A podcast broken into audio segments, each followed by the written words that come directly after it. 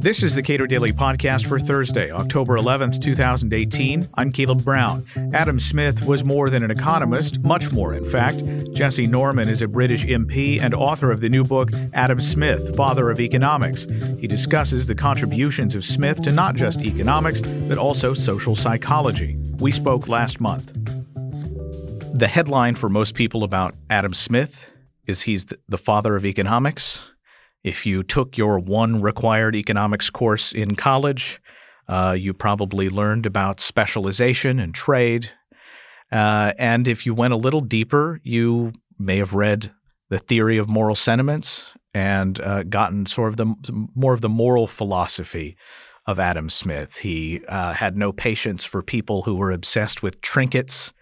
Uh, he spoke of how people don't just want to be loved; they want to be lovely and uh, sort of talked about, in in a sense, sort of the economics of social interaction and how we discipline each other uh, to behave in ways that uh, are maybe socially beneficial and uh, arrive at a at society in a very real sense, and talked about that in a very uh, counterintuitive way.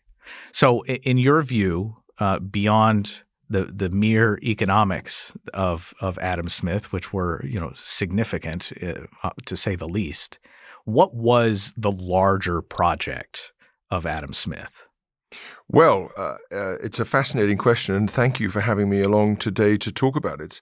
Uh, Smith isn't just the father of economics; he's also the father of social psychology, and one of the mistakes that people sometimes make is they divorce the earlier book, The Theory of Moral Sentiments, from the later book, The Wealth of Nations. And that makes it impossible to understand what Smith is doing, because if you think of the first book, as sometimes people do, as a hymn to altruism uh, and as being about uh, benevolence and goodwill, and you think of the second book as people sometimes do as being a defense of self interest and sometimes greed and inequality. Both views I should add are completely false, but if you do, then it's possible to see a huge conflict between them, and that creates all kinds of trouble. In fact, there's a much deeper underlying commonality. Uh, and when Smith discusses markets in the uh, Wealth of Nations, he does not do that in the disembodied mathematical way that we find so familiar from current contemporary economic modeling. Valuable in many ways as that is. Uh, he does that from a view of markets as embedded in societies, cultural artifacts. And as soon as you take that historical uh, view, uh, it becomes obvious that he's interested in uh, the practices, the habits, uh, the behavior, and behind that, the norms and the values of the participants and their interactions and the way those are shaped and shape economic incentives. And therefore, the earlier book, far from being divorced from it uh, economically and um, intellectually, is part of the same project because the theory of moral sentiments is all about how do those moral norms, how do those social values get formed. It's part of the same thing. Underlying that, if we peel the onion back another layer, is I think, the deep theme of what Smith is doing, which is looking at exchange in all its varieties. So, exchange of goods and services we recognize from the political economy, from uh, the wealth of nations, exchange of esteem and regard, theory of moral sentiments, uh, but also in the unpublished lectures on rhetoric and belles lettres, um, uh, very early in his life, uh, uh, exchange of uh, linguistic communication and ideas. And that, I think, that three level uh, idea of exchange is the linking theme that creates Smith's overall project and that fits it into the Humean and Smithian idea of a science of man uh, which is in a way itself a quintessentially Enlightenment idea. Do social scientists more broadly than just economists uh, view it as reasonable to say that Adam Smith is the father of social psychology as you do? I don't think uh, many social scientists actually have much of a historical mindset. They uh, uh, the aspiration towards science is always an aspiration to judge things in terms of the current state of the art. Well, right, but to the extent that uh, psychologists or sociologists uh, do they engage with Smith? Is he somebody who still has any kind of currency, or did he ever have any currency in those fields? Uh, I think uh, I think his currency is increasing. I think as people go back and understand more about what he's doing, and I hope one of the things that will come out of this book is a wider understanding of these interlinkages in a way that does stimulate uh, sociologists and social psychologists to think more about Smith. What is fascinating is that when you take the economic perspective, um, it becomes blindingly obvious, as has been shown in the academic literature that Smith is um, the father of behavioral economics uh, and experimental economics in many ways, as well as he is of um, economics as a discipline. All right. So, um, tell me, how was the book received uh, when I, when we talk about the theory of moral sentiments? Um, you know, this was, as you note, an earlier work of the, of, though, of course, if I'm recalling correctly, he did revise it throughout yes. uh, his life. Uh, how was that book received at the time before he, you know, achieved such notoriety in with the Wealth of Nations? Uh, well, it was regarded um, very favorably, and there's a wonderfully funny, teasing letter from David Hume, who was in London at the time, was in a position to judge the reception, in which he manages to talk about three or four other things before getting round to the subject he knows Smith is desperate to hear about, which is how his book is going down, and then says, um, I'm very sorry to tell you that it's been extremely well received in all quarters, including by those monuments to superstition, the bishops. And if they support it, uh, you can imagine uh, um, uh, how deplorable um, the overall position is. And of course, that's classic Hume, wonderfully ironic way of saying that it's been a huge success. All right. So, with respect, and I think that's that's very interesting that it's uh, been by by overtly religious people have would have received that book very well because it is uh, it's a handbook uh, of sorts to behaving well in society and, and, and understanding what people are after when when you interact with them.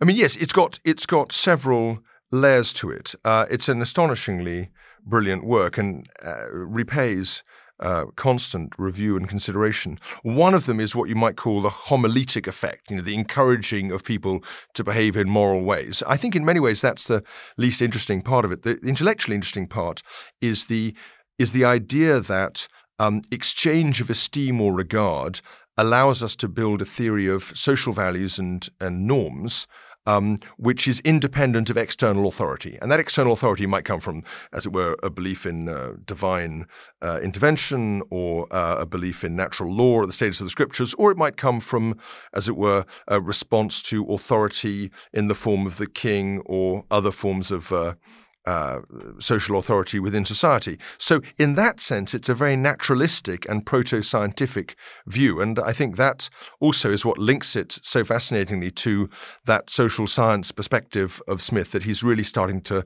begin to push push out uh, at the same time in the Wealth of Nations. Now, you, you talk about authority versus society uh, uh in a in a way here, and it it always struck me that the theory of moral sentiments um, uh, and the wealth of nations in different ways are essentially talking about uh, how equals interact.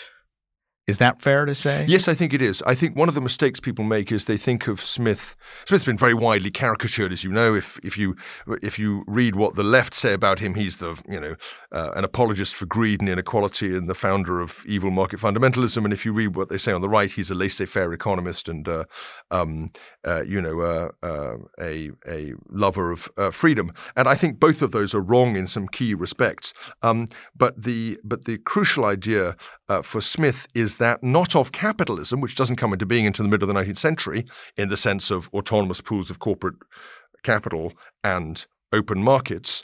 Um, uh, what matters, therefore, is not capitalism for Smith, um, it is commercial society. And because he takes a historical view, he anchors his analysis of the present era, in the 18th century and now um, in terms of a theory of social development.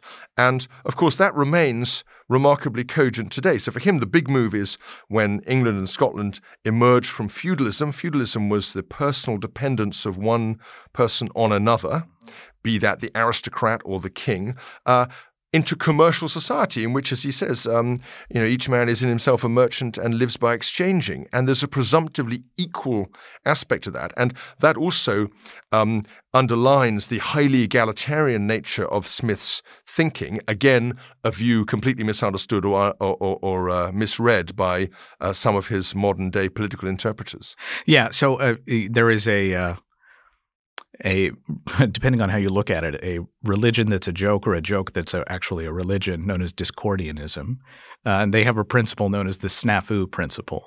And it re- reminds what you just described reminds me of that because the in its simplest form, it is uh, communication is only possible among equals, and that seems to go to really to the core of the Smithian project, which is the idea of like in a in a cosmopolitan world uh, in which we are, you know, where we have families, but we have lots of interactions among lots of different kinds of people, either commercial or personal. Uh, the presumption of equality in some fundamental way is one of the most important uh, elements of making that all move pretty smoothly without these hierarchies that define your role. Yes, I think Smith would agree with some aspects of that, but not of others. So, the aspect he would agree with is the idea that when you're in a conversation with someone, there is a presumption of equality and a recognition of the other's right to speak. And that carries with it in the modern era and in the 18th century an enormous array of uh, bourgeois expectations, if you like, about the person's willingness to converse and their fundamental reliability and the context in which you're talking about. And um, that's, in a way, a matter of manners as much as it is a matter of philosophy. Where I think he would disagree with what you said is uh, I don't think Smith thinks that, uh, I don't think Smith is, a, in fact, I think it's pretty clear that Smith isn't a cosmopolitan. Um, and that takes the equalizing theory too far. Smith, for example, in trade, does not believe that uh, nations reach some harmonious uh, state of mutual understanding through uh, the equalizing effects of trade. Uh, he thinks nations um, operate in a way that is reflective of local national interests and that sets them often in jealous and competitive in the non-economic sense relations with each other, and he's a realist about trade interactions. Similarly, uh, he's not a cosmopolitan in thinking that um, the, the, as it were, the person a million, uh, uh ten thousand miles away from you has the same moral value to you as a member of your family. Oh he no, thinks there are gradations. Quite, right, he's quite explicit well. about. And he's it, quite explicit about, about that, yeah. talking about, and as I recall, the stories of, you know, knowing you're you feeling some pain uh, a, a, a friend or relative feeling pain and someone hundreds yes. or thousands of miles feeling pain and, and our level of concern about that and why that is a natural reaction. Yes, and and um, he so, so I think that's another reason for thinking he's not a cosmopolitan in that full sense. All right, so um, uh, Deirdre McCloskey reviewed your book in, in the Wall Street Journal, and yes. she she talked about how if you're somebody who is a, considers themselves a, a, compassionate conservative, there's much to like in, the book. Um, if you are a liberal in uh, various senses of the word, you you may also like it with some exceptions. But if you consider yourself to be a classical liberal, uh, and uh, in in, a, the the tradition of classical liberals, and she names several people, um, that there's there's some disagreement. I, will leave it to listeners to read her review, but uh, it, it, what would you what do you say to to her review? Well, I mean, not unnaturally, I think um, she's fantastically nice about the book. So um, I must be very careful to uh, recognise that uh, those wonderfully complimentary paragraphs. Uh, but I think also, I hope you and she won't mind my saying that I think her criticism is actually incoherent. Um, and the reason is this: that she, almost more than any other current uh, economist, has um, argued for uh, the bourgeois virtues and the bourgeois dignity that goes with that. And she has pioneered the idea that what was powering this astonishing, what she calls the great enrichment, was a change in norms and moral values um, fully as important as technological change, uh, you know, access to factors of production, access to finance, or any of the other factors that people have thought of as driving the Industrial Revolution. It's that process of um, the spread of bourgeois virtues through markets that she thinks has been the great change. Now, that, that is a view that comes straight out of Adam Smith and um, rightly so. But it's uh, bizarre, if I may say so, um, to have a criticism which says, well, the argument, uh, as it were, I'm going to revert to a Chicago liberal type position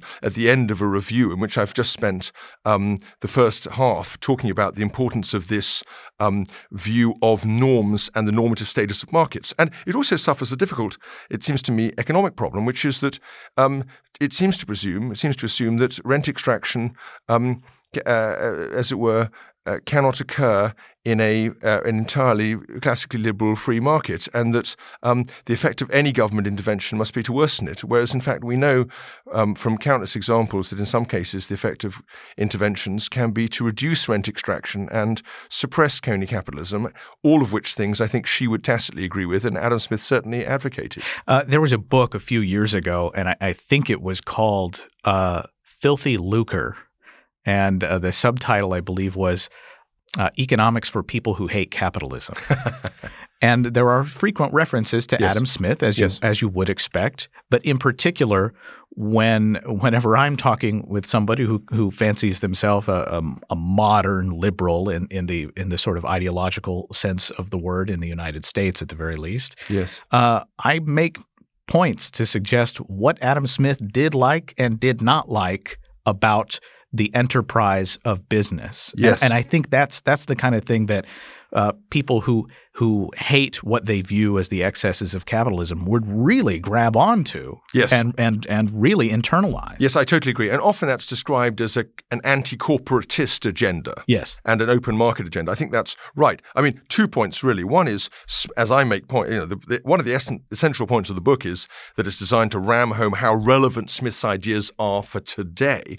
And one of those key areas is in his analysis of what we would today call crony capitalism, um, which he breaks down into three things rent extraction, uh, asymmetries of information and power, and the principal agent problem, broadly speaking. We pay these people to do a job and they walk off with our money.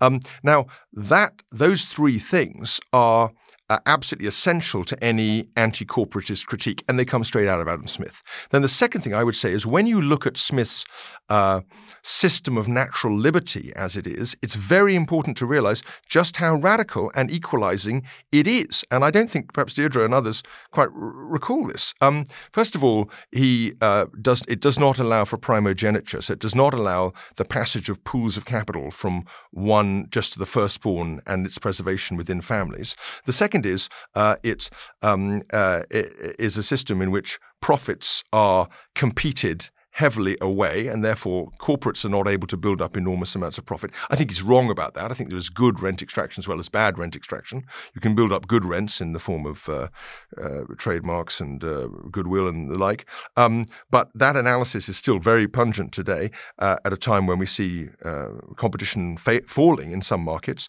Um, and of course, it's also uh, a world for him in which um, the interest of the workers is to be preserved um, against the masters because of the asymmetries of information and power between the two sides. That's something people completely miss. And finally, of course, it's a world in which potentially taxation, if it's fairly and honestly levied and transparently levied, can be at least potentially quite onerous. And, you know, Smith at one point talks about a land tax. Now, that's far more radical than anyone's advocating in either Britain or America at the moment. So I think uh, it's a very selective view of Smith that ignores those equalizing uh, elements. And I think um, a, a, more sophisticated view of that would push us away from a, a, a strictly classical liberal interpretation. Smith lays out the benefits of exchange uh, in a, beautiful way. Uh, and you talk uh, just just moments ago about how relevant he is to the problems that we face today. The president of the United States is someone who has consistently viewed trade as zero sum and uh, has undertaken policies to punish other countries that have uh, policies that he doesn't like with respect to trade. Uh, he claims on both sides of the issue that one, he wants a world with zero tariffs, sim- while simultaneously uh, unilaterally imposing tariffs on several other countries in order to punish them, even our closest neighbors, uh, Mexico and Canada. So, what would you tell to the President of the United States? Uh, about the insights of Adam Smith that he needs to take very seriously if he cares about things like, oh, legacy and reelection. Well, I'm not going to presume to give lessons to the President of the United States of America. Uh, but what I would say to any listeners is if they want to understand what the issues are that are involved, um, uh, they uh, and to get a contemporary take, a historically nuanced but contemporary take on them, then they would enjoy uh, the book. I think that uh, the key point here is and the Smithian point. Smith recognizes that sometimes in trade uh, negotiations, there's a dirty, disreputable bit which involves giving the other side a bit of a bloody nose in order to try to level the playing field. And if that's where we end up, that's something that's not incompatible with the wealth of nations. But he also points to the long term dangers of embedding tariffs either through tariff wars and tit for tat or because of the increase they give to consumer interests and to crony capitalism. Um, he also worries about that. And, and if the US gets trapped into that position, then it may very well be economically uh, extremely disadvantageous. So you're saying that tariffs are not a good way to drain the swamp. Uh, I'm saying that Smith would have taken a much more nuanced view than that general characterization suggests, um, because uh, there are moments where he thinks the imposition of tariffs can be justified, and there are moments, uh, but overall, of course, he believes in the virtues and value of uh, open markets and free trade. Jesse Norman is a British MP and author of the new book Adam Smith, Father of Economics. You can subscribe to and rate the Cato Daily Podcast on iTunes, Google Podcasts, and anywhere you get your podcasts. And follow us on Twitter at Cato Podcast.